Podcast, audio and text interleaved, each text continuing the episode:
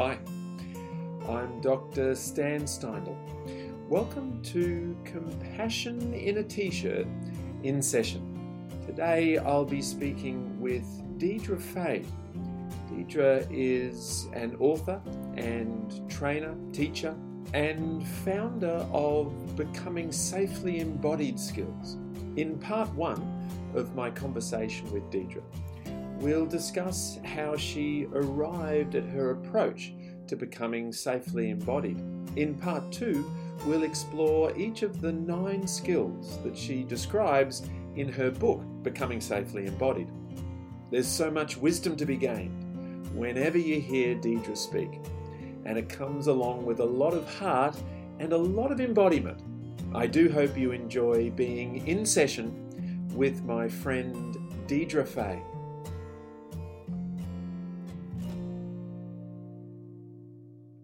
Well, welcome, Deirdre Fay. Always great to be with you, Stan. Yes, no, great to be with you as well. Founder of Becoming Safely Embodied Skills, author, teacher, trainer, and just a very wise person, I must say.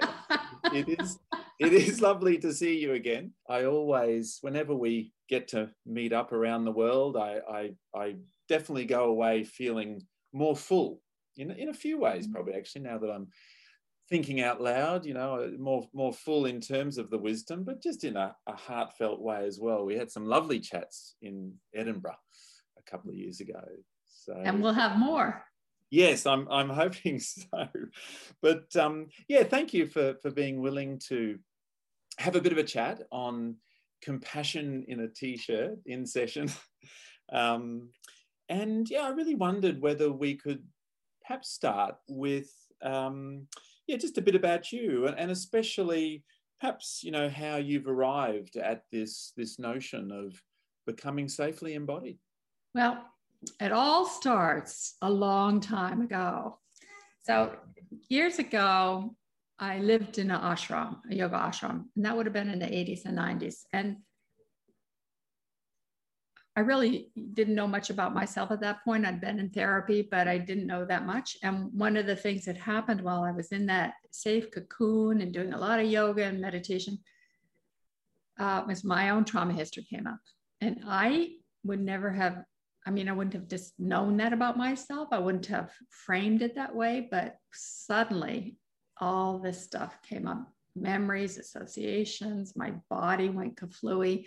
I went from being really active training for triathlons to not wanting to get out of bed and just um, not wanting to be active, not wanting to activate anything. And so that was in the late 80s. And there wasn't much known about trauma at that point. The field was just developing with Bessel and Jim Chu and Judy uh, Herman and all those.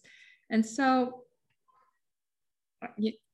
the, the big confusion point for me was well, how come I could be so actively engaged in my body? You know, where yoga says the body is the temple for the soul. And then I was like, not, I was not living in a temple. I was, it was like chaos, you know, pain and horror. And I was afraid to go on meditations. I was afraid to really do any active postures. Um, so I began to ask myself, what happened? What happened to me? And how do I put myself back together again? And so I started reading really thoroughly the, the, the yogic and um, Buddhist scriptures and just like, how do I do this? And uh, then going into active psychotherapy so that I could put some of the pieces together. I left the ashram. I went to graduate school. I got my degree. Uh, while I was getting my degree, I was training at one of the major hospitals in the Boston area, and somebody heard that I'd lived in an ashram, asked me to um, to teach on the dissociative unit and teach the the women uh, on the unit at, in the evening about yoga meditation. And so that's what started it. I, you know, I wasn't getting paid; I was doing it on my own time, but it was you know, it was such a calling for me to give back to people, to do, you know, see what did it work for them too? Could I could I help in this way? Could the ancient teachings, you know, the basic uh, teachings help. And I had to realize I had to keep breaking it down into smaller and smaller bits. Anyway, along the way, Bessel heard about the work that I was doing and invited me to join his clinic. And um, during that time, I started these groups. And um, I came up with the idea of becoming safely embodied. It just happened one day and started leading them there. And then I uh, took them into my private practice. And then Janina Fisher, my colleague, and we shared an, uh, an office suite, would send her clients there and they were getting better faster. And she was like, What are you doing there? And so she um, started co leading the groups with me. And at some point, we had like three years of layers of groups. People they went from 10 weeks to I don't know, to 24 weeks. And then the second year, they just wanted more. And, and I realized like people want this kind of structured experience. And, you know, it, it was only years later when I was studying attachment theory with Dan Brown that in attachment theory, there's a lot of research around scaffolding. Uh, Karlen Lyons-Ruth is, is uh, is one of the great proponents who's done some research around this. And the idea is for a child as they're developing, they need to have somebody take apart a big task into smaller and smaller bits so that they can actually track it and move through it. And one of the things that has happened so much to people who have a trauma history or difficult relationship issues growing up is they never were given that kind of structured guidance and mentoring. So I think of that as one of the fundamental attachment needs that we all have. How do you take a big task and make it smaller, especially if it's an emotional dysregulation?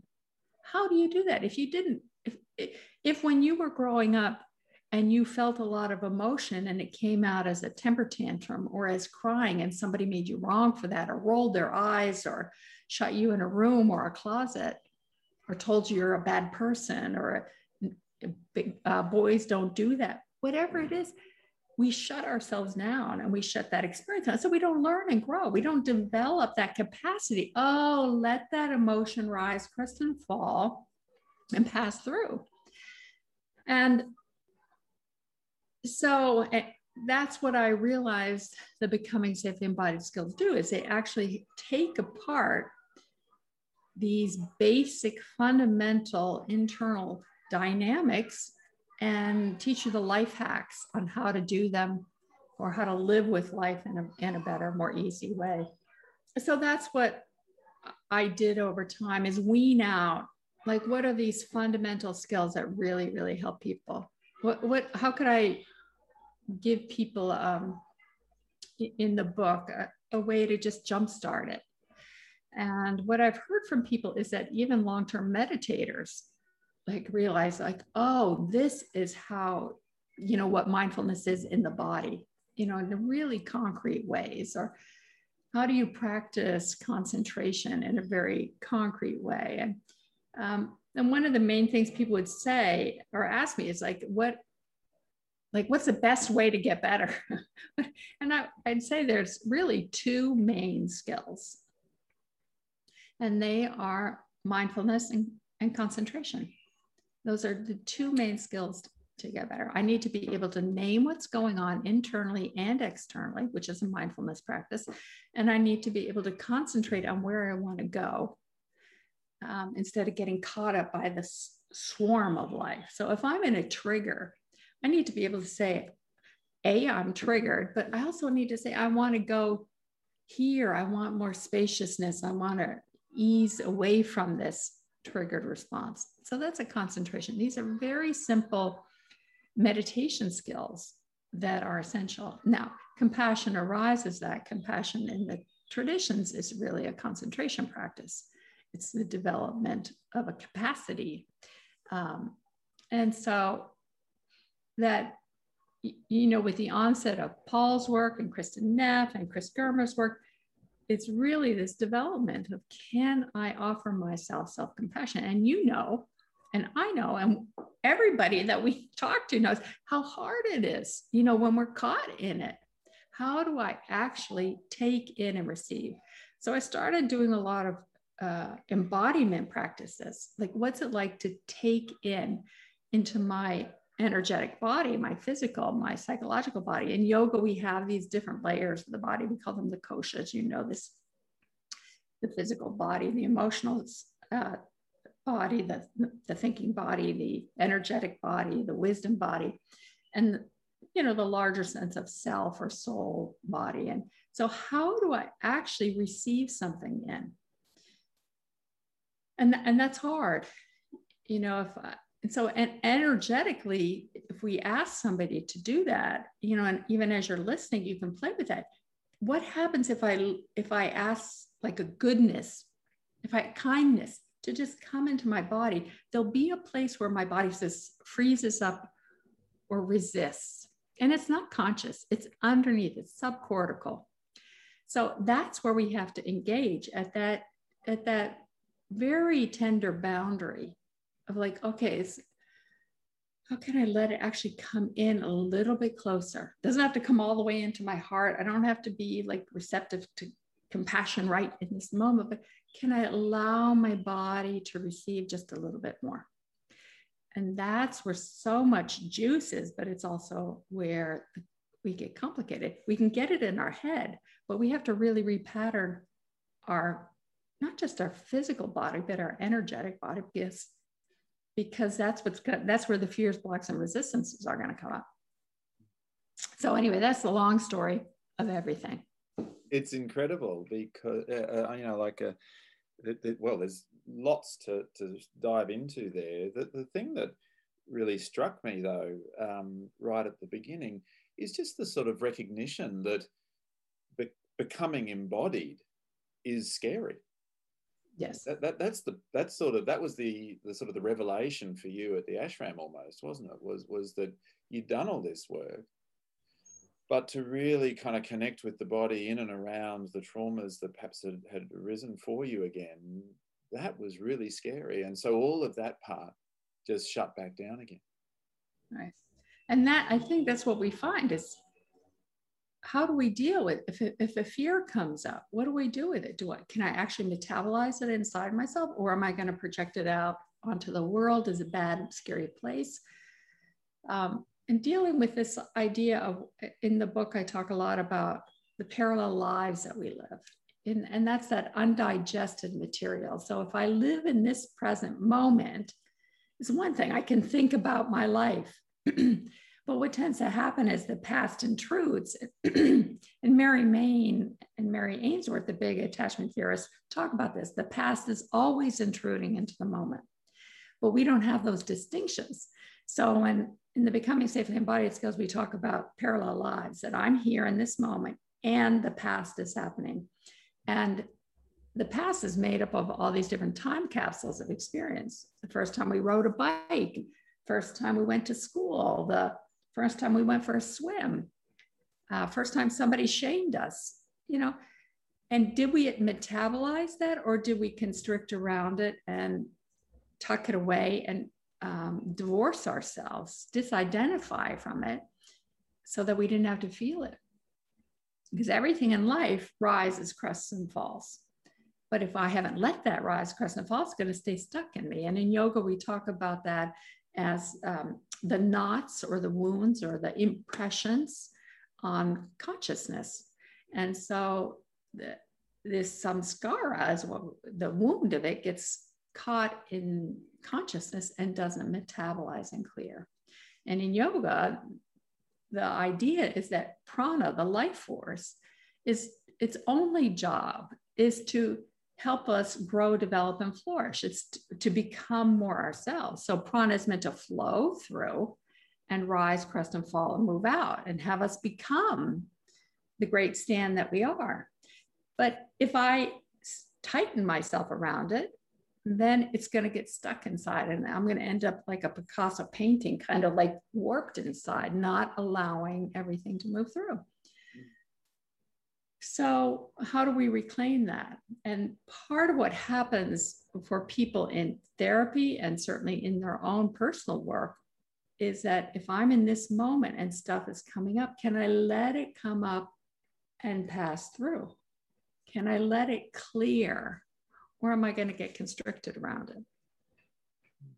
and I can do all the work cognitively.